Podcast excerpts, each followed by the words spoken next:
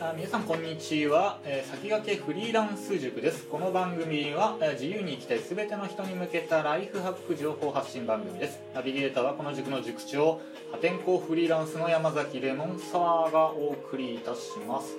えー今日のテーマ、えーお金のかからないことで楽しめたり幸せ感じられたら最強というテーマでお話ししたいと思います。うん。お金がかからないことで楽しめたり幸せ感じられたらいいですよね。あのいくら稼いでもお金の使い方がバカだと人生上がりにならないんですよね。いつまでたっても不安がつきまとうと。えっ、と結構こういうフリーランスとかだと、まあ、経営し経してる人だと、まあ、サラリーマンだとちょっとあれなんですけどその経営をやってる人だと何かチャンスをつかんで一回バーンって当たるとちょっとねまとまったお金がバーンって入ってきてそれをねあのちょっと調子に乗っちゃってあの散財しちゃうっていうのをまあ私はもう周りの人でいっぱい見てきたんですけどうーんすごいその収入に応じてあの支出があの比例しちゃうんですよね。誰しも。うん一時のものなのにいつまでも続くともう勘違いしちゃって、まあ、それこそねあの例えばキャバクラとか高級クラブに行ってあのバカみたいにお金使ったりあとはその博打みたいな、えーとパチンコ競馬宝くじみたいなのに大金突っ込んだりまあねあとはそのブランド物ですよね。ブランド物のバッグとか、えー宝飾品時計あとは高級車みたいなものにお金をバンバン使っていくと、まあ、いくらね、えー、とお金ビジネス当たったとしてもあのいつまでたっても上がりの状態になれないんですよね。そういう人って結構てそういう人のなんか転落する様って多分皆さんもよく見たことあると思うんですよね。あの芸能人でも何でも。うん。でそういうのって派手なのですごい目にも留まるのでお金持ちって大体そういう感じの人たちを皆さんあの想起すると思うんですけど実はそんなことなくて目立たないだけであのビジネスで当たった人とかお金持ちの人って結構経済合理性が高い人が多くてあのすごいこうキャッシュがこう入ってきても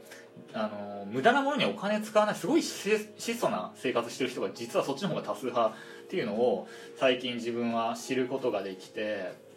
うん。これはですねまああのお金持ちそのビジネスで当たる当たらないは別としてあの誰しもあの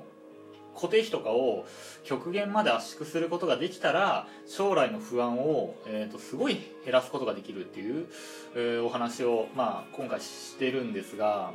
するんですが特にフリーランスはやっぱりサラリーマンとは違って、あの月々のあの固定の給料が出るわけではないので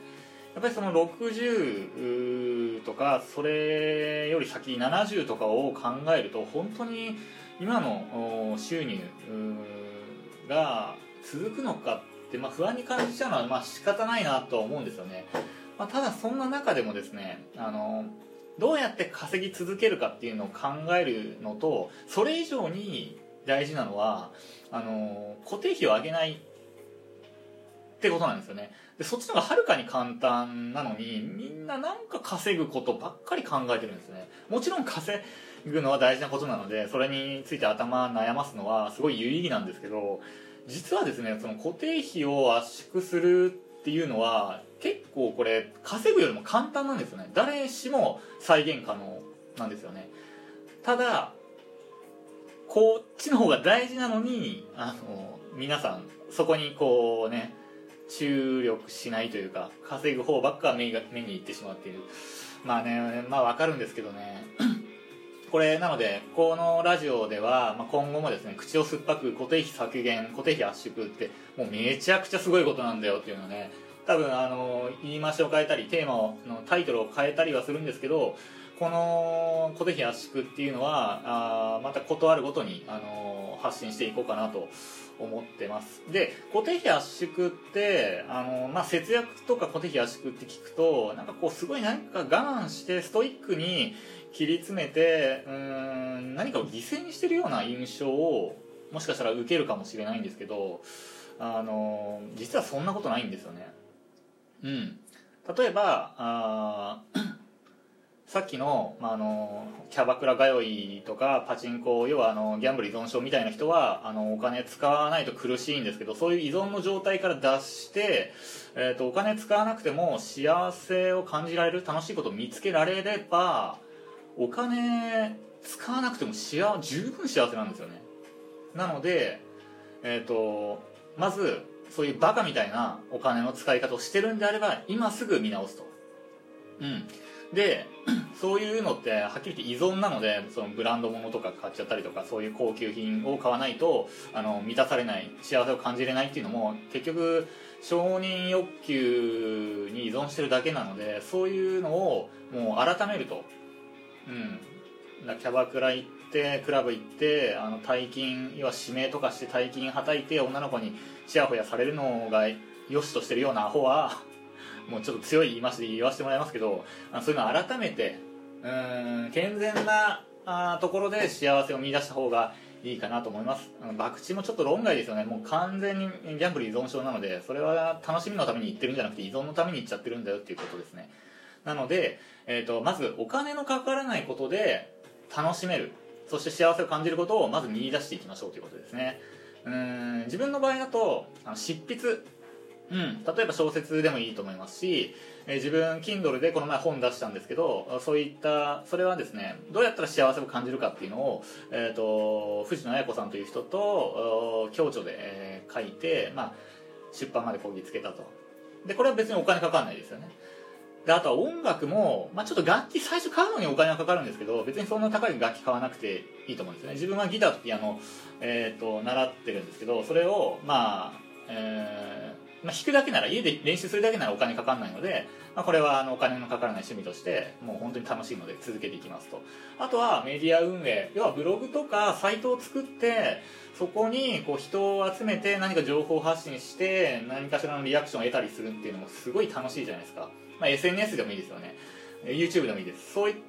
たその情報発信。これもお金かかんないどころか、まあ、うまく、えー、バズったりとかすればもうマネタイズお金が入ってきたりもするのでこれもやめちゃくちゃ楽しいですよね。うん。あとはその本読んだり読書。読書も本買わなきゃいけないかもしれないんですけど図書館行ったりとか、えー、Kindle Unlimited を使ったりとか今だとやっぱり無料で要約チャンネルとかで YouTube とかで本とかもまあ見れたりもするのであとは自分だったらそうですね将来的な農業とか。うん。あと自分ただ散歩するだけでめちゃくちゃ幸せなんですよね。海特に海沿いとか散歩したらもう特にね気温がちょうどいい日。うんで晴れててカラッと晴れててもうあのー、湘南のあの海岸線ウッドウッドウォークっていうのかな。あの辺を歩いてるだけでも超幸せ。うんこういうなんだろうなお金のかからない娯楽幸せを、えー、コツコツと見つけていく。でまああとはそうですよね。えーと、生活する上での固定費も極限まで圧縮するって感じですよね。あの通信費であったり家賃であったりとか保険とかいらない保険を解約したりとか。これだけで将来の不安がどんどんなくなっていきますと。で今稼げてる収入は何かを買うんじゃなくて、まあ、貯金まあですね。で貯金よりはあの資産を買った方がいいかなと思います。具体的にはあのその投資信託みたいな。自分はあのアメリカの ETF っていうのを買ってるんですけどコツコツコツコツ。でこれで、えーと、10年後20年後のキャッシュフロー要は分配金などで得られるキャッシュフローを最大化するっていうのが今の仕事のなんかこうモチベーションというか動機になっています。んで、まあ、仮に、えー、ちょっとね今の仕事がなくなったりしてもそこまであっ焦らなくていいかなと思います。あの無理してやりたくない仕事をもう取らなくていいかなと思います。要はあのもう固定費をもう極限まで圧縮するっていうのがあの自分の中でも明確に出てできているのでであとはそのお金がなくても幸せを感じれるっていうのがもうできているので。なので今後の幸せもあ今後のし、うん、仕事かな？仕事も幸せを感じられる要は楽しい仕事のみをちょっと選別してできるっていうのもまあでっかいメリットかなと思います。ということで今日のお話はこの辺までにしておきます、えー、自分は山崎レモンサーというので Twitter やっておりますのでよろしければフォローなどしてみてください、えー、プラットフォームでメッセージなどいただけると励みになりますので、えー、お気軽にメッセージくださいませ。というわけで今日はこの辺にしておきます。皆さんさようなら。